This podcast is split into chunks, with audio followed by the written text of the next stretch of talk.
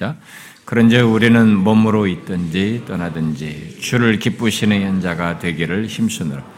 이는 우리가 다 반드시 그리스도의 심판대 앞에서 나타날 때 각각 선하게 그 몸으로 행한 것을 따라 받으려 합니다. 여러분 고린도 전서입니다. 앞부분에 고린도 전서 음, 좀 3장을 보시면 참고적인 배경의 내용인데요. 우리 3장 어, 일단 11절부터 15절을 우리 한 절씩 교독해서 읽어봅시다. 11절부터 어, 15절.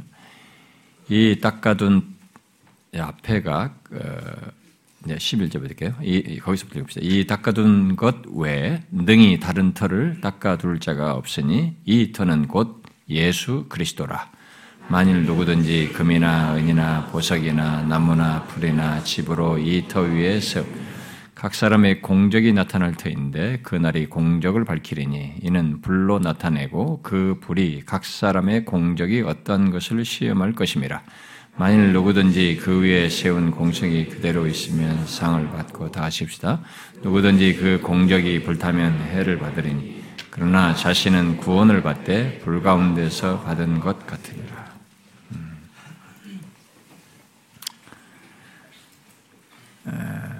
우리는 세월이 빠르게 지나는다는 것을 이렇게 아, 연말에 이르면 더욱 크게 아, 느끼게 됩니다. 아, 우리가 송구행신 예배 전에 우리는 이렇게 만찬을 갖고 서로가 한 해를 돌아보는 이런 나눔을 갖는데 그런 나눔을 한 지가 엊그제 같은데 벌써 한 해를 보내고 이렇게 마지막 주일에 이르게 되었습니다. 우리는 모두 이런 식으로 시간을 보내다가 아, 결국 어느 순간 인생의 끝을 대면할 것입니다. 아, 뭐, 이 시간이라는 이것에 대해서 무슨 물리학적인 이해에서 시간은 존재하지 않는다. 뭐 이런 여러 가지 과학적 설명을 하지만 일단 우리가 피부로 느끼는 것은 어느 시간부터 어느 시간이라는 어떤 일정한 기간을 살다가 우리는 아, 죽게 됩니다. 그런 것을 이렇게 하늘을 돌아보면서 이렇게 자꾸 어, 확인하게 되는데 이러다가 우리는 결국 어느 순간 인생의 끝을 아, 대면하게 될 것입니다. 중요한 것은 그 끝 이후에 우리가 대면 할 더 중요한 사실입니다. 아, 이 부분에 대해서 우리가 죽음 이후에 있게 되는 이런 문제에 대해서 각 종교마다 나름의 주장들을 하고 또 최근에는 이게 참 재미있게도 어, 여러분들이 최근에 나오는 책들을 보시는지 모르겠습니다만은 저는 최근에 나온 책 이 출판 동향들 이런 일반 서적들도 정보를 통해서 이렇게 필요로 하는 것처럼 보게 되는데 최근에 자주 나오는 책 중에 하나가 이 죽음에 대한 책이 많이 나옵니다. 음, 참 재밌게 뭐 죽음의 심리학이라는 이런 책까지도 등장하고 그런 책들이 많이 나오는데 아, 그런 죽음에 대한 책들 중에서 이 죽음과 관련해서 다양한 어, 말들을 하기도 하고요. 아, 그 다음에 이런 죽음과 관련해서 많은 신화적인 얘기도 있고 또 일시적인 죽음 경험을 하는 어떤 것 속에서 어, 그들이 나눈 이런 얘기들 그리고 가설적인 다양한 얘기들 또 죽는 것을 어, 인정하고 그런 가운데서 현재 이 땅의 삶의 중요성을 얘기하면서 살아있는 동안 잘 사는 문제 등을 이렇게 다양하게 어, 말을 하고 있습니다. 아, 그러나 성경은 한결같이 아, 처음부터 끝까지 그렇죠. 성경은 한결같이 사람이 한 번 죽는 것은 아, 타락으로 인해서 정한 것이지만 그 이후에는 심판이 있다는 것을 분명히 말하고 있습니다. 물론 그것을 심판이 있다는 것을 이렇게 가설적으로 얘기하는 게 아니고 성경은 어, 역사성을 끼고 그런 얘기를 합니다. 그래서 다른 모든 그 죽음에 대한 죽음 이후에 대한 이런 얘기들과는 구분되는 것을 성경이 말하고 있습니다. 그런데 바로 그런 사실을 가장 많이 말씀하신 분은 또 공교롭게도 이 땅에 친 육신을 입고 오신 하나님 바로 예수 그리스도께서 그리하셨습니다. 아, 그는 아, 이 땅에 계실 때 음, 또 죽음을 맛본 자들을 살리기도 했죠. 야이루의 딸이나 죽은 나사로 같은 사람들을 죽은 자를 살리시는 일을 하심으로써 죽음을 넘어서는 것을 보이셨습니다. 죽음을 넘어 그 죽음을 주장하신다고 하는 것을 사람들 가운데 역사 속에서 분명히 아, 드러내셨죠. 또 그는 자기 자신이 아예 죽으셨다가 아, 부활하심으로써 다시 살아나심으로써 죽음을 정복하시고 아, 그것 죽음 이후에 생명에 대해서 직접 보이시고 또한 말씀하셨습니다. 성경은 그렇게 죽음 이후에 대해서 역사성을 끼고 우리에게 말을 해주고 있어서 이게 가설적인 것이 아닙니다. 막연하지가 않습니다. 그래서 생생한 증거를 우리에게 말해주고 있습니다. 그래서 어쨌든 우리들은 인생의 끝을 맞고 어, 주님이 말씀하시고 어, 이게 성경의 여러 곳에서 말을 하듯이 그 이후에 우리는 죽음 이후에 더 중요한 것을 대면하게 됩니다. 아, 우리는 그것을 아, 우리 주변에 어, 가까이 있는 자기 가까이 있는 사람들이죠. 가까운 사람의 임종을 통해서 우리는 또 피부적으로 많이 느끼게 됩니다. 아, 그러나 또 이렇게 한 해를 보내면서 한 해가 끝난다는 걸 통해서 언젠가 이러다가 우리도 끝을 맞게 된다는 것을 또한 생각을 하게 되죠. 그런데 그 끝이 이제 그 끝에 더 중요한 것이 있다라는 것을 이 시간에 우리가 한번 생각을 해보기를 원합니다. 아, 성경은 아, 이 죽음으로 끝나면 뭐 사실 아무것도 별 문제가 되지 않고 이 세상에서 캐사라세라면서 살 수도 있, 겠습니다만은 성경은 죽음으로 끝나지 않는다고 분명히 말하고 있다는 것이죠. 아, 그리고 실제로 많은 사람들이 이상스럽게도 어, 이렇게 과학적인 시대를 삶에도 불구하고 어, 그렇게 첨단 과학을 산다고 함에도 불구하고 수많은 사람들이 죽음 이후의 얘기를 많이 합니다. 이게 잠재적으로 그것을 자기도 모르게 아, 드러내죠. 그러면서 죽음 이후를 소망하기도 하고 옆에서 죽은 사람들을 댁에서 좋은 가서 어, 편히 좋은 데 가서 편히 살라는 이런 얘기를 뭐 한 연예인들 누구 자살하면 또 그런 얘기를 아주 쉽게 합니다. 그런데 성경은 그에 대해서 이렇게 막연하게 말하지 않고 아주 정확하게 아, 말을 한다는 것입니다.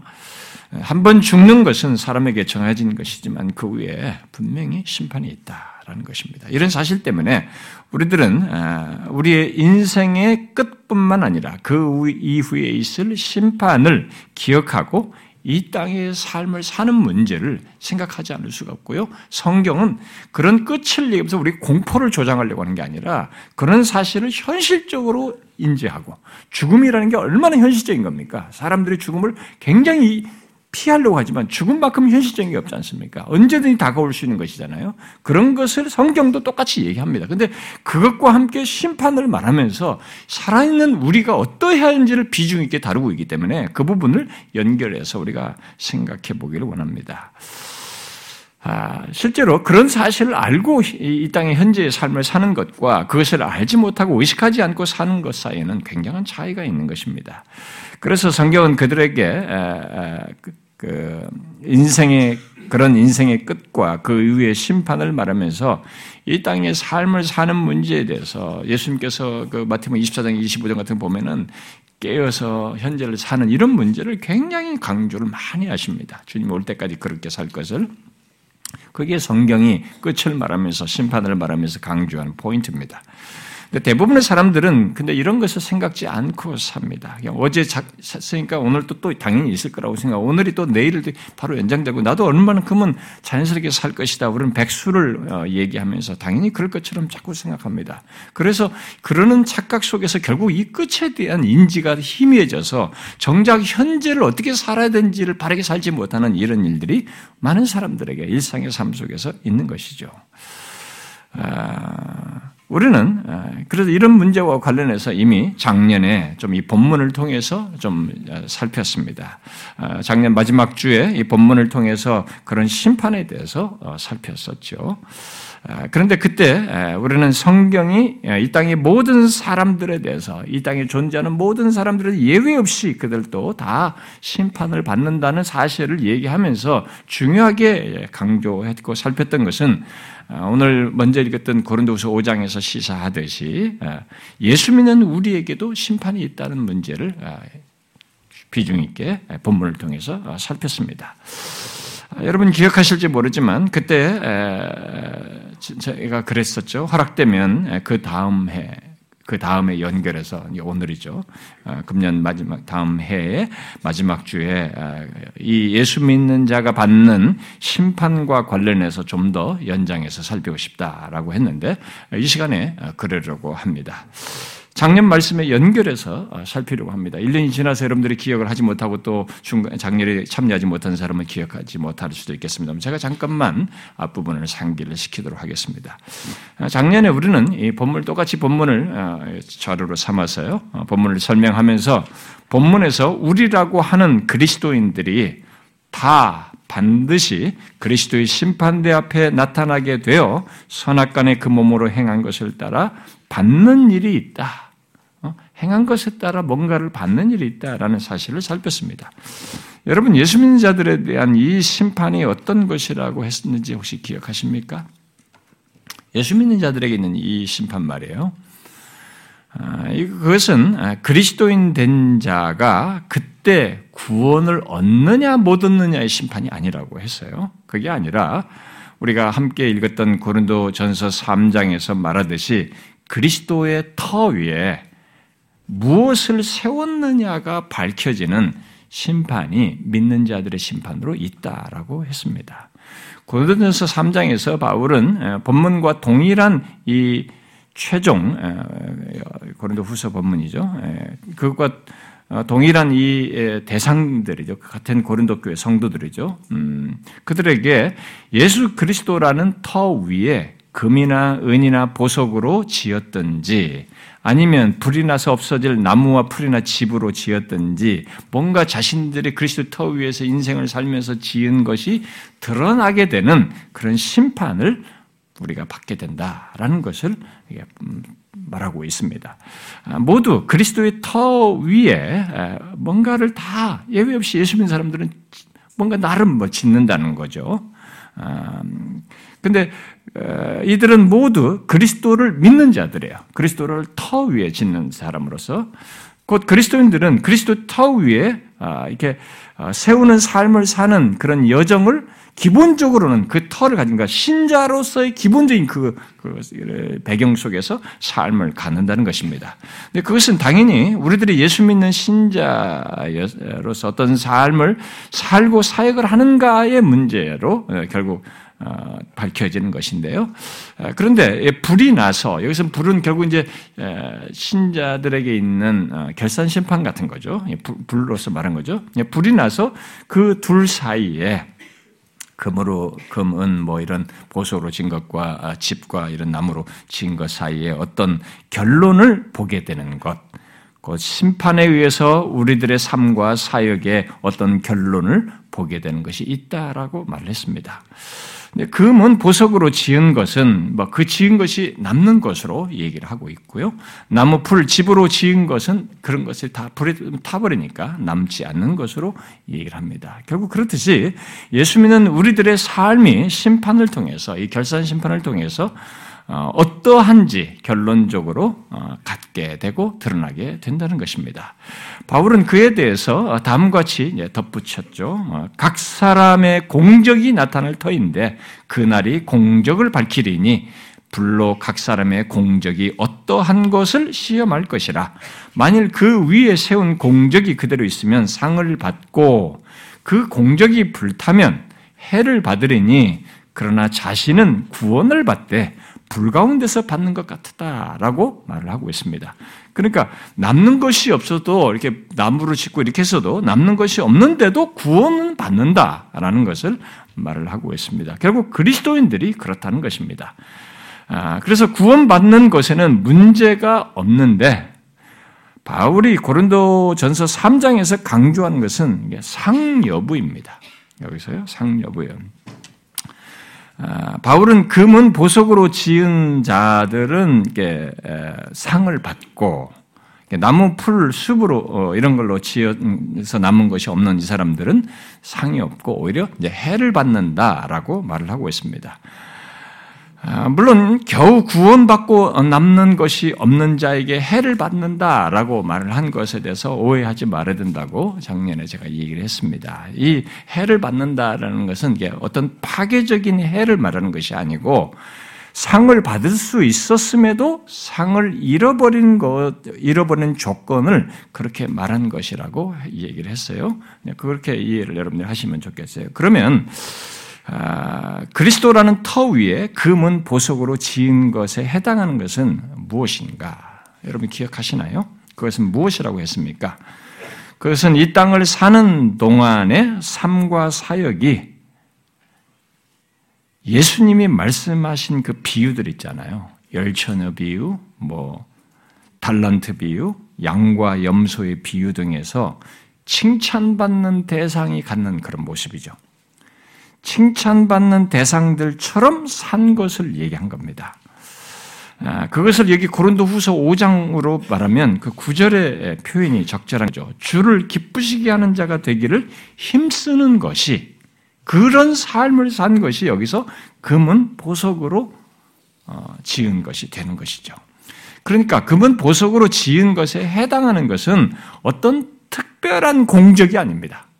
예, 이게 가톨릭 같은 이런 데서는 선행과 자선을 통해서 계속 공적 개념으로 크게 이 공적을 드러나는 것을 많이 생각하기도 합니다. 물론 그들도 뭐 삶으로서 얘기를 많이 하지만, 그러나 그들에게는 이 공적으로 드러나는 것들을 많이 비중 있게 생각하는데, 여기서 금은 보석으로 지은 것에 해당하는 것은 어떤 특별한 공적이나 위대한 사역 여부 같은 것을 말하지 않습니다. 또 외적인 성공, 막 우리가 크게 성공하는 것이 있잖아요. 막 아, 그런 거나 어떤 전문 사역자가 되어서 전문 사역자로서 산다든가 막 이런 그런 여부를 가지고 말하는 것이 아닙니다. 여기는 어떤 조건에서든지 자신이 이 땅에 태어나서 사는 삶의 조건이 어떤 조건에서든지 주를 기쁘시게 하는 자가 되기를 힘쓰며 산 것에 대한 얘기예요.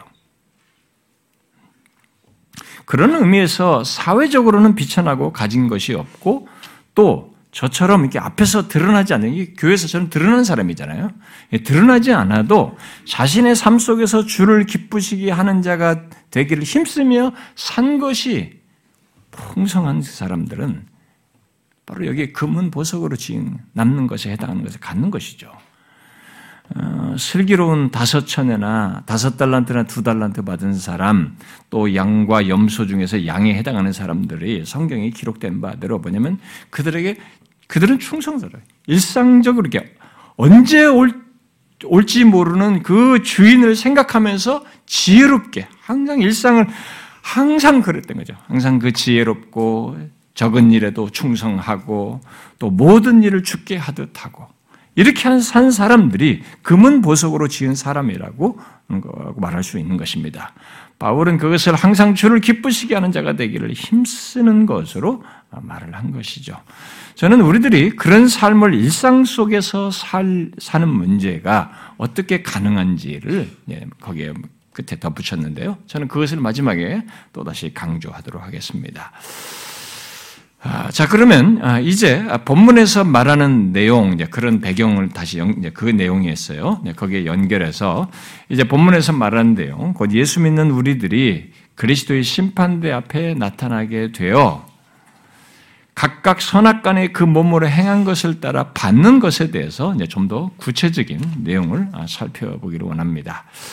아, 고린도서 3장으로 말하면 우리 그리스도인들이 그리스도의 터 위에서 금, 은, 보석으로 지은 것과 나무, 풀, 집으로 어, 지은 것에 해당하는 것들이 이렇게 밝혀져서 상과 해로 표현되는 이런 차이를 갖는 것 있잖아요. 그렇게 갖는 것이 그 심판 이후에 영원한 삶에서 어떻게 연관되는가 하는 것이에요.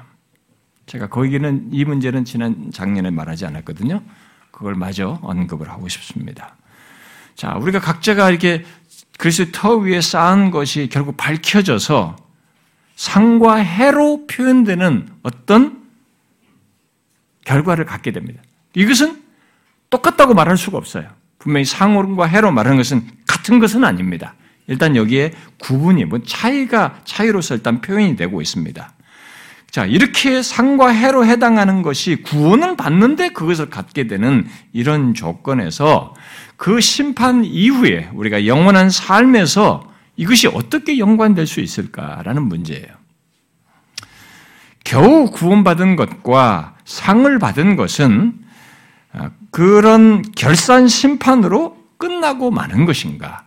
심판에서 그런 것만 밝혀주고 끝나고 마는 것인가?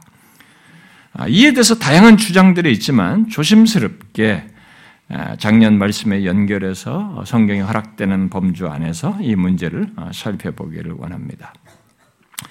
바울은 고린도전서 우리가 두 번째로 읽었던 고린도전서 3장에서 우리 그리스도인들의 공적을 밝히실 것을 말하는 내용에 앞서서 우리가 읽지 않았습니다만 3장 8절에서 나는 바울이 말한 겁니다. 나는 심었고 아볼로는 물 주었다라고 말하고는 덧붙이죠.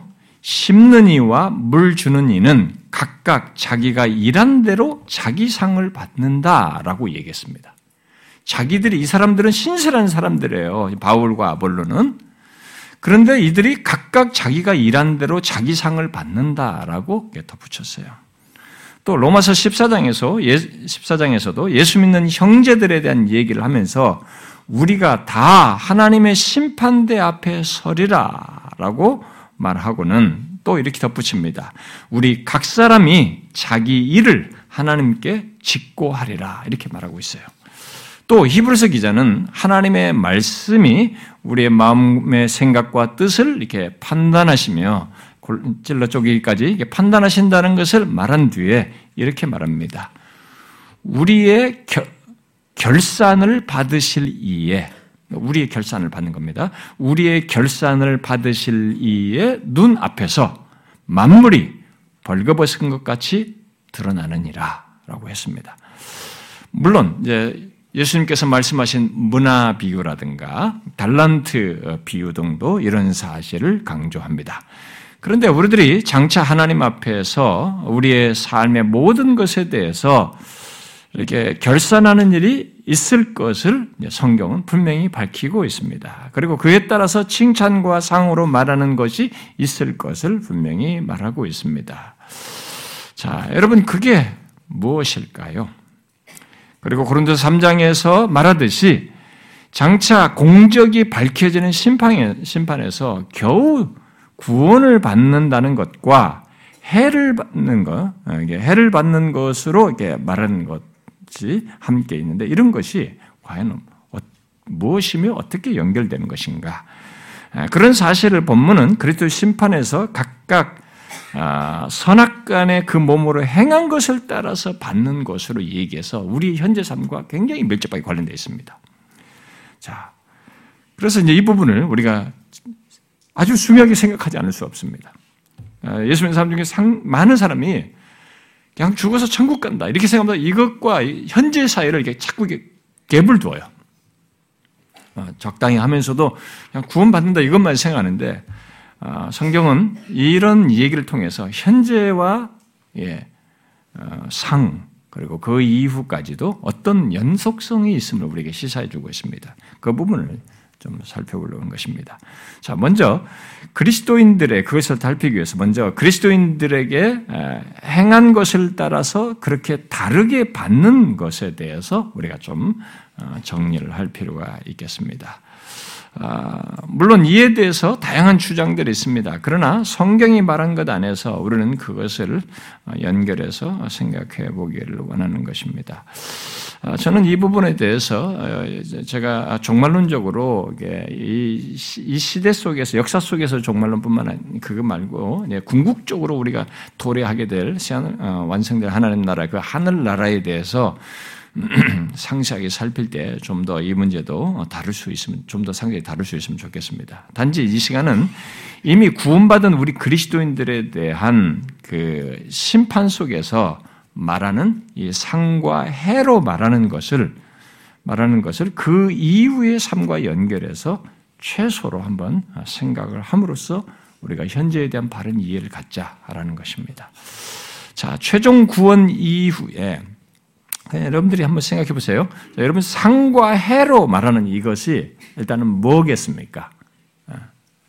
어, 우리가 다 이 땅에 살다가 주님 앞에 결산 심판에서 말씀하시는 상과 해로 이렇게 말하는 것이 이게 무엇을 말할까요? 어, 최종 구원 이후에 음, 어떤 차별 같은 것을 말할까요? 우리 사이에 어떤 차별감을 느끼게 하는 차등 같은 거, 이런 것을 말할까요? 예수 믿는 자는 모두 의롭담을 받고 영생을 얻었다라고 말했어요. 요한복음 3장에서도 그렇죠. 예수 믿는 신자를 두고 영생을 얻었다라고 말했습니다. 그렇게 말한 대로 그런 조건을 가지고 그리스도의 심판대 앞에 섭니다. 영생을 얻은 자로서 의롭다움을 받은 자로서 그리스도 심판대 앞에 서는 거죠. 그런데 그러한 그리스도인들을 거기서 각각 선악간에 행한 대로 판단하여 상과 해로 말하는 것을 받는다고 하고 있으니 과연 이게 무엇을 말하는가라는 겁니다. 여러분들이 이것을 생각을 자꾸 해보시면서 들으셔야. 생각을 해보십시오. 영생을 얻어 영원히 하나님과 함께 사는 조건과 그 조건에서 최종 결산을 통해서 다른 결과를 갖게 되는 것이 어떻게 연결되는지를 한번 한번 생각을 해보시라는 겁니다. 과연 그것이 그런 연관성을 어떻게 나타나는지요? 아, 이 세상의 경제 논리나 타락한 우리의 경험 지식 또 우리들이 서로 비교하잖아요. 비교 속에서 갖는 우리들의 어떤 죄악된 생각과 정서를 가지고는 이게 충분히 이해가 안 됩니다. 바르게 잘 정리도 되지 않아요. 이건 굉장히 쉽지 않은 문제입니다. 그러니까 그런 이해와 그 바탕 속에서 이런 성경의 이해를 어, 하면은 우리는 자꾸 차등 개념으로 이렇게 생각하게 되고요. 어? 어, 등급으로 자꾸 계산하는 생각하는 그런 경향으로 합니다. 그러니까 그것도 단순 등급이 아니라 이게 서로 차별성이 있는 등급으로 자꾸 생각하는 경향으로 흘러가기 때문에 이 부분은 이해하는 게 쉽지가 않아요. 그런데 성경이 분명히 말하듯이 완성될 하나님 나라 계시록 21장과 22장에서 말하는 새 하늘과 새 땅에서는 죄와 악이 전혀 없습니다. 그러므로 그 어떤 파괴성이 우리들 사이에 있질 않아요. 내 자신 안에도 있질 않습니다. 그런 것이 전혀 존재하지 않는 조건을 생각을 하셔야 됩니다. 그러니까 그 어떤 조건으로든 우월감과 열등감 같은 것을 느끼지 않 는 그런 상황, 어? 그런 걸 느끼면서 살게 되는 것을 생각하게 되는 거죠. 그래서 우리는 이 세상에서 비교 속에서 내가 열등감을 느끼게 될 때 이미 우리가 공부, 어, 주일날 말했듯이 누군가를 상하게 하는데 그런 것이 없단 말이죠.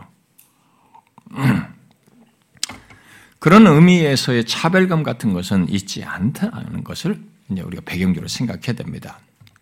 그래서 구원 얻은 자들 모두 하나님과 함께하는 영생, 곧 그를 아는 관계를 영원토록 누리며 만족하는 조건이에요. 그런데 예수 믿는 우리들이 각각 자기가 일한 대로 자기 상을 받는 것 속에서 겨우 구원을 얻는 자도 있고 그런 자와 달리 상을 받는 자도 있다는 거예요. 결국 행한 것에 따라서 이 상의 차이가 있다는 것을 성경이 계속 밝히고 있다는 것입니다.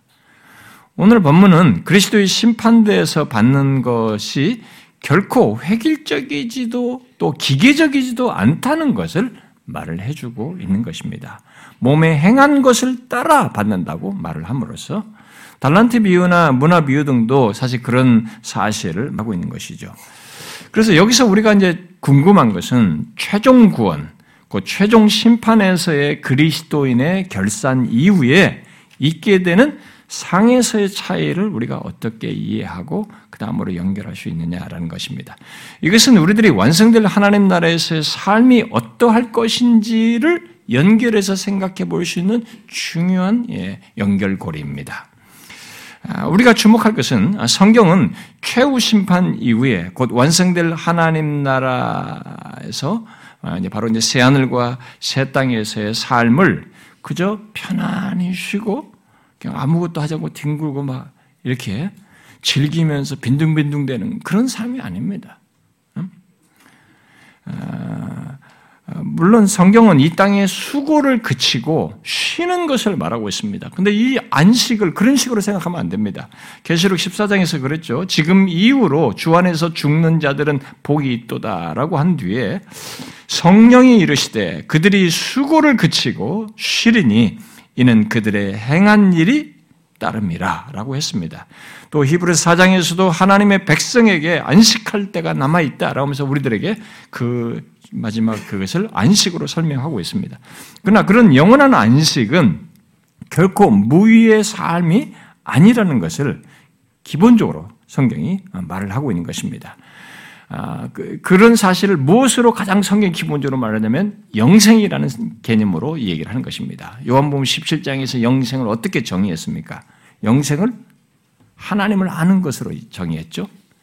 그러니까 영원토록 하나님을 알며 그와의 관계 속에서 사는 것으로 영생을 얘기했습니다. 단순히 영원히 사는 것이 아니라 하나님을 아는 것으로 얘기한 것은 굉장한 우리에게 이해를 갖게 하는 것입니다.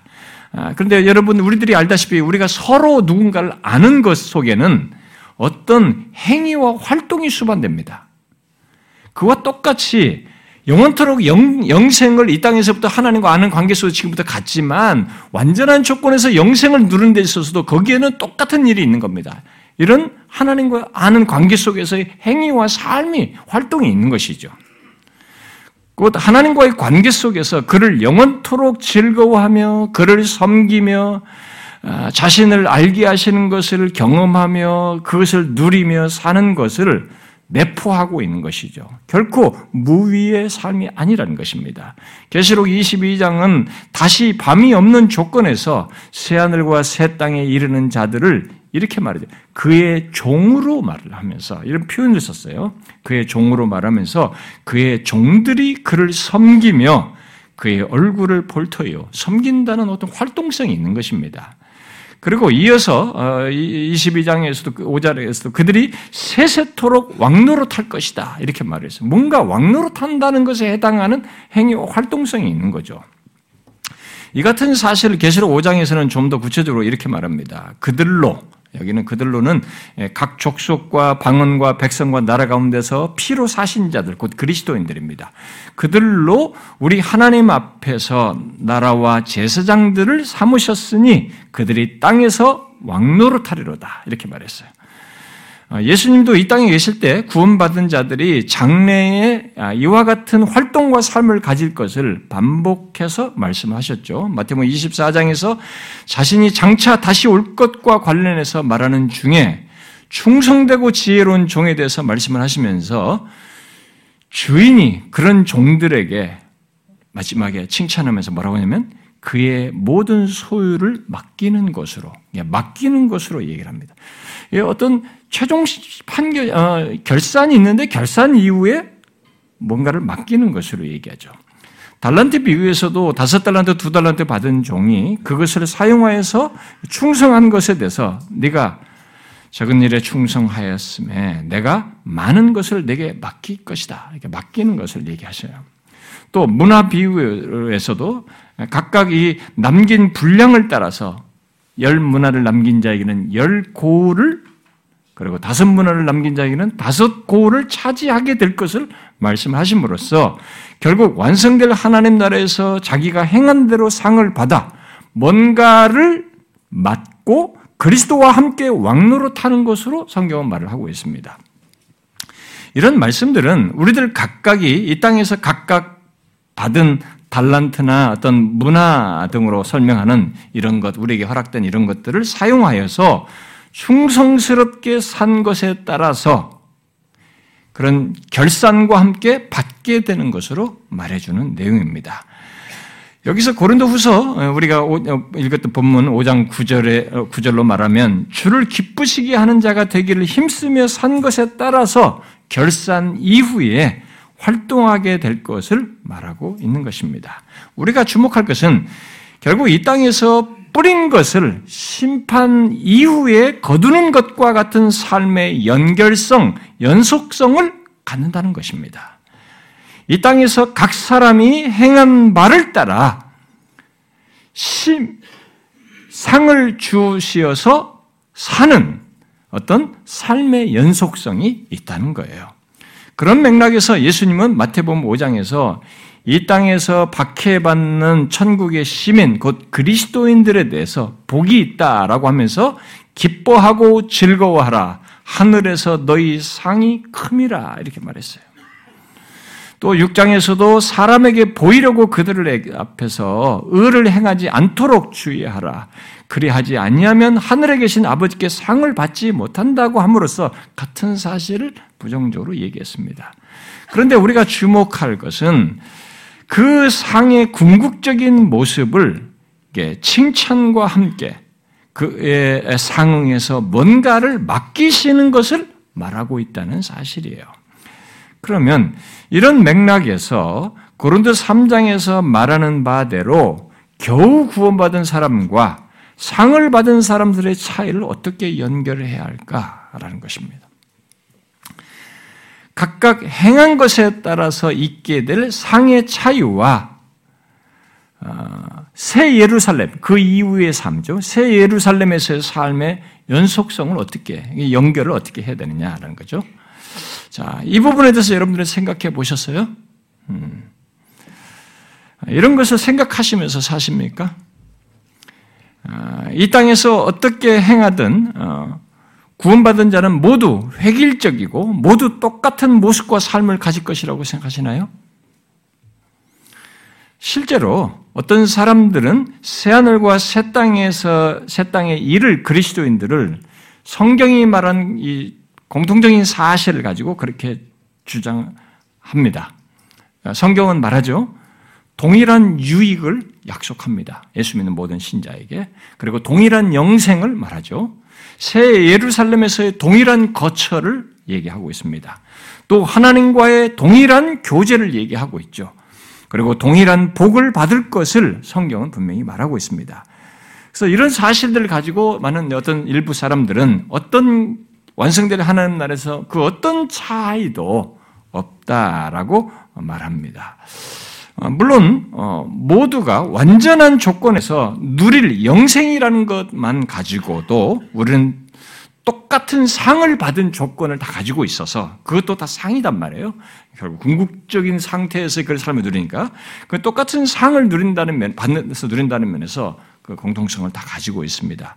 그러나 성경이 말하는 것 중에 우리가 자꾸 놓치기 놓치서 안 되는 내용이 행한 것에 따라 주는 상을 말하면서 어떤 차이를 말한다는 거예요. 오늘 우리가 본문에서 보듯이 겨우 구원을 받는 것과 상을 받는 자를 이게 결산과 관련해서 말을 하고 있다는 것입니다. 또 열 문화나 열 문화를 받아서 열 문화를 남긴 자에게 열 고를 주어서 맡겨서 하게 되고 다섯 문화를 남긴 자에게 다섯 고을 권세를 주어서 다스리게 한다는 것입니다. 또 달란트 결산에서도 많은 것을 맡긴다고 하거든요. 네가 많은 것을 남겼기 때문에 많은 것을 맡긴다 이렇게 말씀한단 말이에요. 그래서 이런 것이 획일적이지 않다는 것을 성경이 분명히 증거하고 있는 것입니다. 성경은 많은 곳에서 이 땅에서와 우리의 삶, 우리의 행위에 따라서 상이 비례한다는 사실을 계속해서 어, 강조합니다. 어, 그래서 그런 내용을 제가 여러분들에게 일일이 다 성경을 인용할 수 없는 굉장히 많은데요. 어, 그런 것을 말하면서 우리가 이 세상에서의 살아가는 이 살아가는 모든 삶에서 연결해서 이런 결과적인 상에서의 차이가 있다는 것을 말하고 있습니다. 과연 그 차이가 무엇을 말할까요? 아, 그에 대해서 바빙크가 이렇게 말했어요. 복은 이것은 궁극적인 복을 얘기합니다. 복은 모든 사람에게 곧 그리스도인들에게 말합니다. 모든 그리스도인들에게 동일하시지만 복은 모든 사람에게 동일하지만 찬란함과 영광의 차이가 있다. 아, 그는 그것을 다니엘서 12장과 고린도전서 15장에서 말한 것을 참고 구절로 말을 합니다. 고린도전서 15장에 이렇게 말하고 있죠. 해의 영광이 다르고 달의 영광이 다르고 별의 영광이 다른데 별과 별의 영광도 다르다. 음, 그러면 각 사람의 행한 것에 따라서 받는 상에서 찬란함과 영광의 차이는 무엇일까요? 분명히 그것은 우리가 이 세상에서 느끼는 차이 속에서 갖는 불만이나 우월감과 열등감 같은 것은 갖게 하는 것은 아니라고 했어요. 물론 우리는 그런 차이에 대해서 경험적 이해가 없습니다. 지금 여기서 성경에 말 이런 것을 말할 때 이런 차이를 누리 영원히 누리는 것에 이런 것에 대한 경험적 이해는 우리는 지금 현재로서는 없어요. 우리는 타락한 조건 속에서 지금 차이를 가지고 다르게 반응하는 것이 있기 때문에 우리는 경험적 이해가 없습니다. 그러나 우리는 장차 죄와 악과 상관없이 우리들 안에 있는 이런 차이를 기꺼이 수용하면서 갖는 새 예루살렘을 생각할 수 있어요.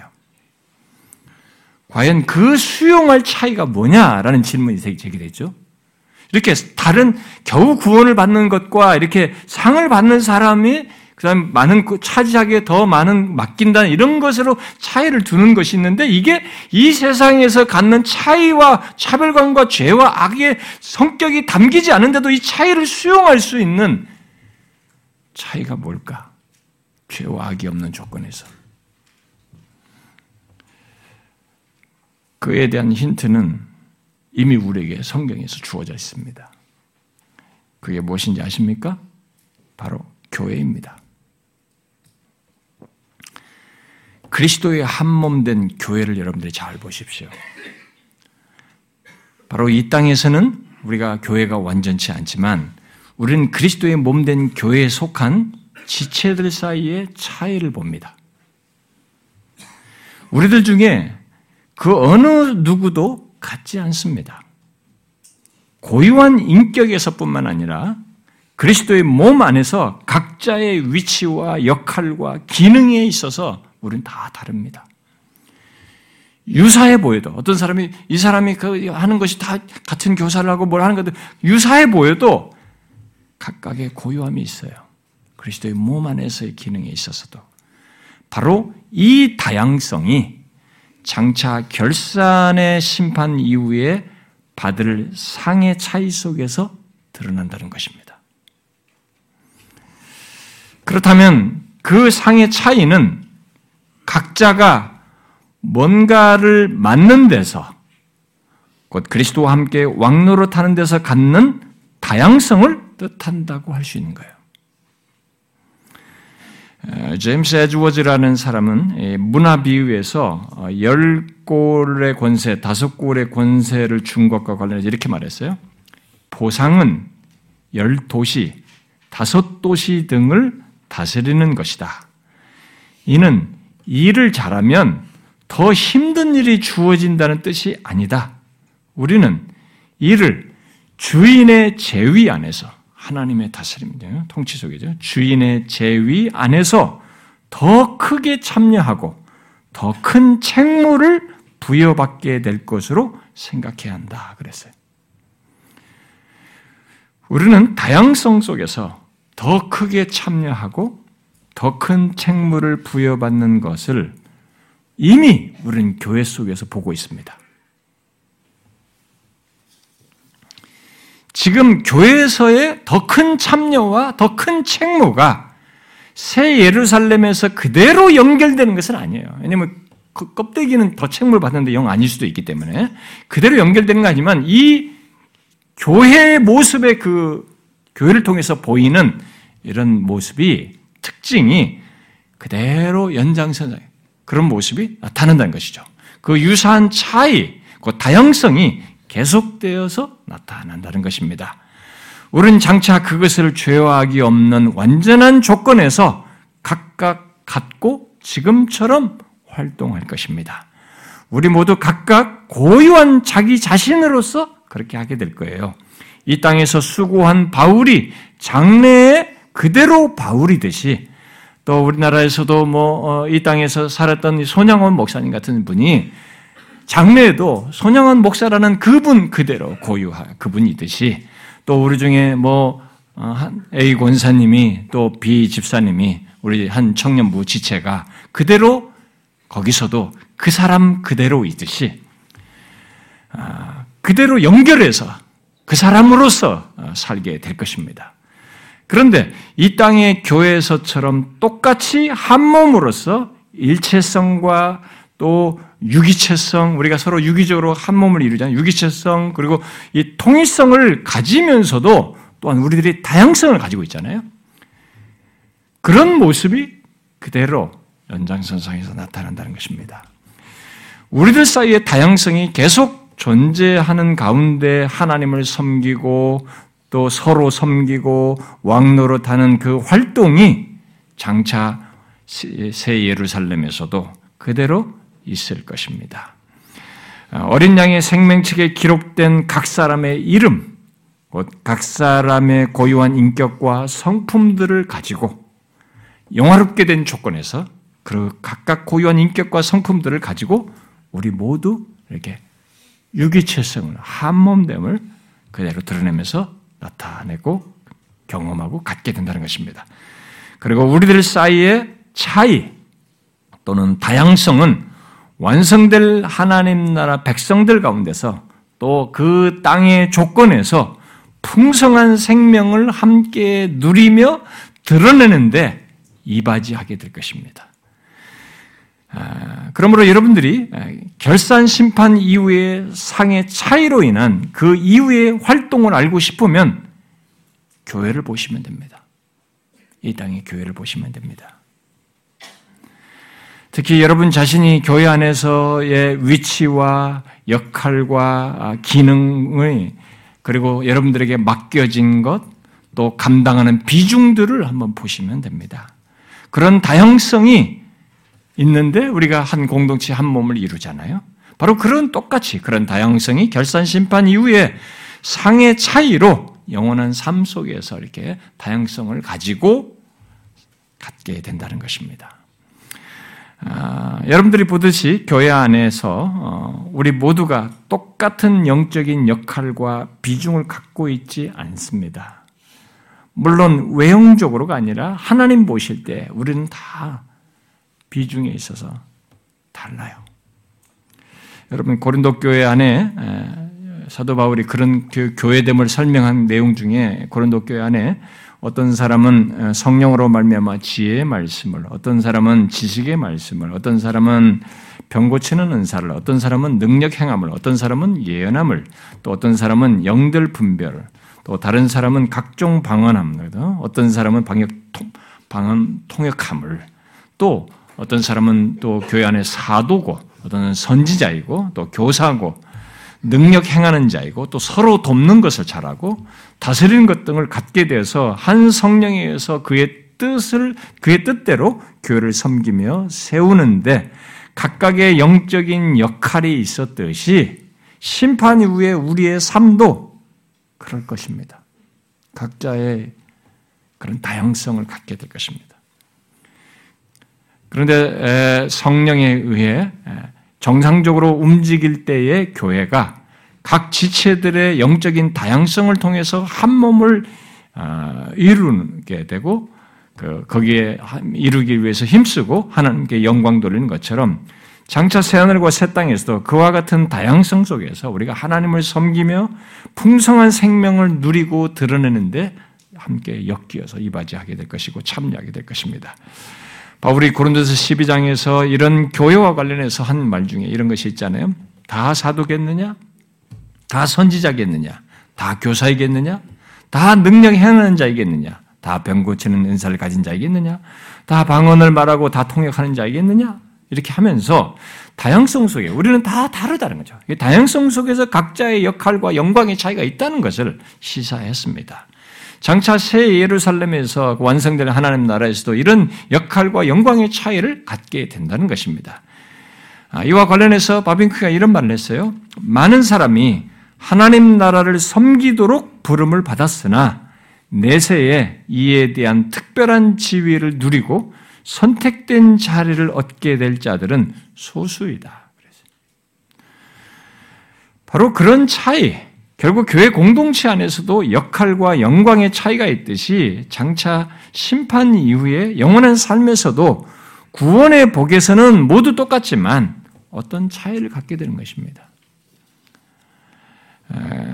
그렇다고 어, 다시 말하지만 그 누구도 이런 것에 대해서 이런 다양성 속에 이런 차이로 설명하는 이런 다양성에 대해서 불만과 열등감과 우울감을 갖지 않을 것입니다. 오히려 완성되는 하나님 나라의 이런 자들은 예외 없이 모두가 감사와 기쁨으로 자기가 허락된 그것을 누리며 영생을 누리며 생명 안에서 같이 참여하게 될 것입니다.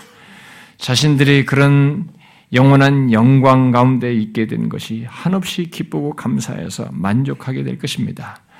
그 어떤 파괴적인 그런 마음도 부정적인 생각도 전혀 갖지 않을 것입니다. 그런데 그런 차이 또는 그 다양성이 아, 이제 우리에게 있다 할 때 성경이 이제 강조하는 것을 우리가 이제 캐치를 해야 되는데요. 이런 차이가 그런 다양성으로 설명하는 겨우 구원 얻는 것과 상을 주는 것으로 말해서 이렇게 연결시켜서 말한 이것을 어떤 것과 연결해서 성경이 강조하는가라는 겁니다. 이런 다양성이 어떻게 주어지는가 하는 거예요. 어떻게 주어지는 것입니까? 성경은 이 땅에서 행한 것을 따라 주시는 상을 통해서라고 말을 하고 있습니다. 오늘 본문은 그것을 우리 각각이 이 땅에서 사는 동안 선악간에 행한 것을 따라서 곧 주를 기쁘시게 하는 자가 되기를 힘쓰는 것에 따라서 받을 것으로 말하고 있습니다. 그래서 이 땅의 삶이 중요한 것입니다. 예수 믿는 사람들에게서 이 땅의 삶이 굉장히 중요한 것이에요. 아, 하나님은 늦게 오나 먼저나 비유를 통해서 겨우 한 시간 일한 삶이나 본 삶이나 그들에게 다 동일하게 구원을 주셔요. 그런데 그 동, 그렇게 해서 한 사람들이 한 공동체를 위해서 역할을 맡는데 다양성을 이들을 갖다가 획일화시켜서 하지 않고 다양성 속에서 하신다는 거죠. 그 연결고리가 있어요. 맡긴다는 것이 이제 그런 것과 연결성이 있는 것입니다. 그런데 그게 어떻게 연결되느냐니까 시간이 이 땅의 삶으로부터 연결되어 있어요. 그래서 이 땅의 삶이 중요한 것입니다. 예수 믿는 예수 그리스도의 피로 말미암아 구원받은 이 사실이 결정적으로 중요할 뿐만 아니라 그 가운데서 그거 있으면 끝이다라고 하면서 임의적으로 살고 엉망으로 살아가는 나는 구원받았으니 예수께서 나를 구원하시 이렇게 살아가는 것이 아니라는 것이죠. 그런 것 위에서 각자가 그리스도의 터 위에 어떻게 무엇을 세웠는가가 이렇게 연결성이 있다는 거죠. 상으로 겨우 받는 구원받는 것과 상으로 연결되어 있다는 것입니다. 그래서 우리들에게 얼마의 인상이 주어지든 이 땅에서의 삶이 어떠한가 하는 것은 우리가 상당히 진지하게 생각할 문제입니다. 결코 대충 살 삶이 아니라는 것입니다. 이것은 그리스도의 심판대 앞에서 우리가 행한 것이 밝혀지고 결산되어 그 이후의 역할과 영광과도 연결되어 있습니다. 여러분은 이것을 알고 살고 있습니까? 구원의 영광을 얘기하는 게 아닙니다, 여러분. 응? 구원의 영광을 얘기하는 게 아닙니다. 여러분들이 이것을 알고 살고 있습니까? 마지막 심판에서 고려되는 것은 우리들의 모든 행위입니다. 여기에는 생각, 말, 마음의 동기까지 다 포함되는 것입니다. 그런 맥락에서 여러분은 금년 한 해의 행위와 삶이 어땠는지를 한번 생각해 보십시오. 여러분의 몸으로 선악간에 행한 것이 어떠했느냐는 것입니다. 여러분 돌아보십시오. 1년 전 것도 보고 금년 것도 한번 보시고 주인이 언제 올지 모르는 그 종처럼 종이 주인이 언제 올지 모르는 모르고 그 주인을 의식하여서 깨어서 충성스럽게 예, 삶을 살고 자기가 맡겨진 일을 감당했던 것처럼 결산한 주님을 기억하면서 주를 기쁘시게 하는 자가 되기를 힘쓰며 살고 있습니까? 여러분 잊지 마십시오. 우리의 삶은 죽는 것으로 끝나지 않습니다. 죽음은 하나님께서 죄에 대한 심판으로 정한 것이어서 예외 없이 누구나 경험하는 것이에요. 중요한 것은 그 다음이란 말이죠. 그 다음에 있는 심판입니다. 선악간에 행한 우리의 모든 것, 그것이 생각이든 말이든 행동이든 이런 것들을 내포하여서 결국 어, 우리가 몸으로 주를 기쁘시게 하는 그런 삶을 살고자 힘썼는가 하는 문제인 것입니다. 그리고 그것은 그리스도로 말미암아 이르게 된 영원한 영광에서 역할과 연결되어 있기 때문에 하나님은 충성스러운 자에게 더 많이 맡기는 것으로 말씀을 하고 있기 때문에 또 충성된 자들에게 주인의 즐거움에 참여하는 것 속에 이런 내용을 내포하여서 말하고 있기 때문에 우리가 가볍게 생각해서는 안 되는 것입니다.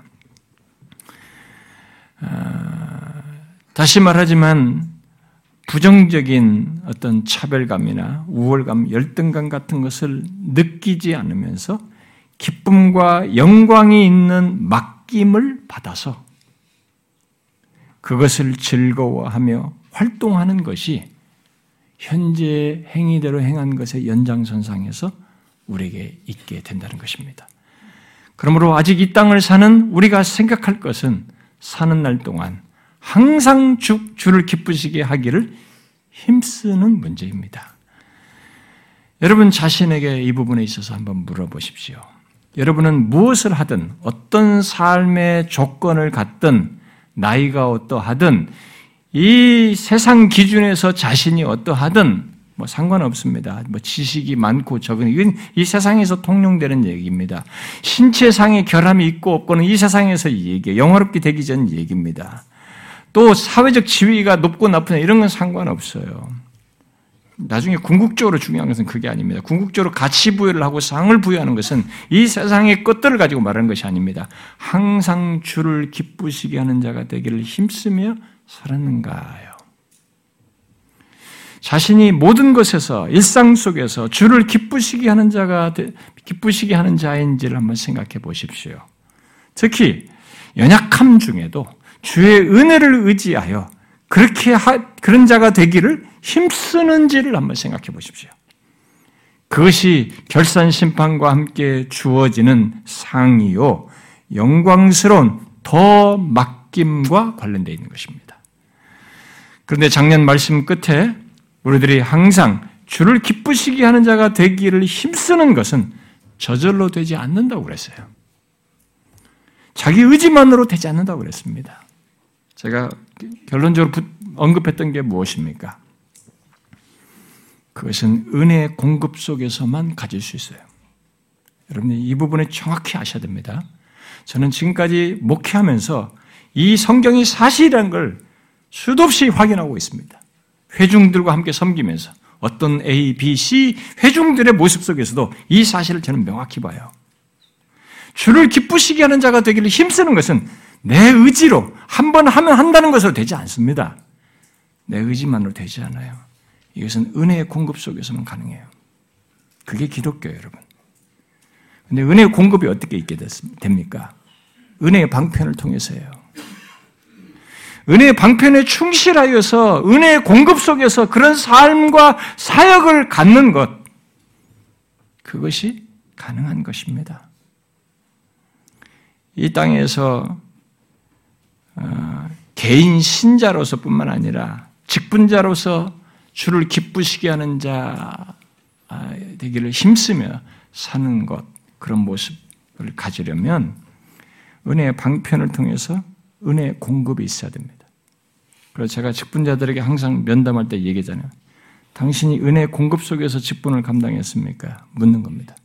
은혜를 공급받지 않은 사람, 은혜를 받지 않은 사람은 그 사람이 하는 모든 섬김은 자기 관리예요. 위선하는 것입니다. 저 같은 목사들, 사역자들은 더 합니다. 은혜를 받지 않는데 맡은 것이니까 열심히 잘하는 것은 자기 관리예요. 위선하는 겁니다. 기독교 세계에 한 가지 대원칙이 있습니다. 이 하나님의 영적인 세계에서는 은혜의 공급 속에서 주의를 하는 거예요. 은혜의 공급이 없으면 주를 기쁘시게 하는 자 되기를 힘쓰지 않습니다. 껍데기는 할지 모르지만 주님이 인정하시는 착하고 충성된 종이라고 상을 말씀하시는 그 내용은 안 되는 것이에요.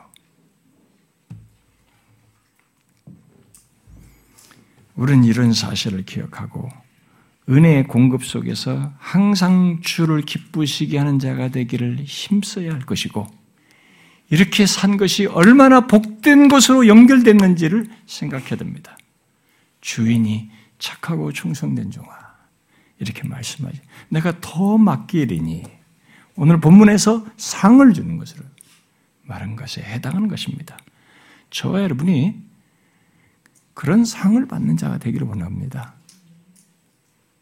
이 땅의 삶이 이 모습이 그대로가 아닙니다. 아마 여러분들 중에는 저보다 더 주를 기쁘시게 하는 자들에게 힘쓰며 산 신자들이 있을 것이기 때문에 그들에게 하나님께서 더 맡기실 수도 있을 거예요. 그런 상에서 어떤 차이도 있을 수 있을 겁니다.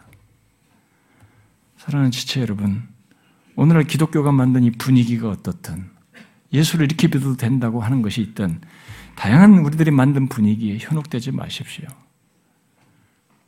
한번 죽는 것은 정한 것입니다. 그 앞에 심판이 있습니다. 우리 인생이 그 방향을 가고 있는 것입니다. 그리고 이 심판은 정확합니다. 우리는 이런 사실을 기억하고 주님께서 마태복음 24장 25장에 깨있으라 이렇게 말한 것을 반복해서 말씀하신 걸 주의 있게 들어야 됩니다. 아 그렇구나. 그 종들처럼 경성하여서 삶을 살아야 되는구나. 주께서 저 여러분이 착하고 충성된 종으로서 상을 받는 데까지 이르도록 붙들어 주시고 계속 말씀 안에서 은혜를 공급해 주셔서 그런 결론에 이르게 해 주시기를 구합니다. 그리고 저와 여러분이 실제로 그런 마음으로 이 땅의 삶을 살 수 있기를 바랍니다. 자, 기도합시다.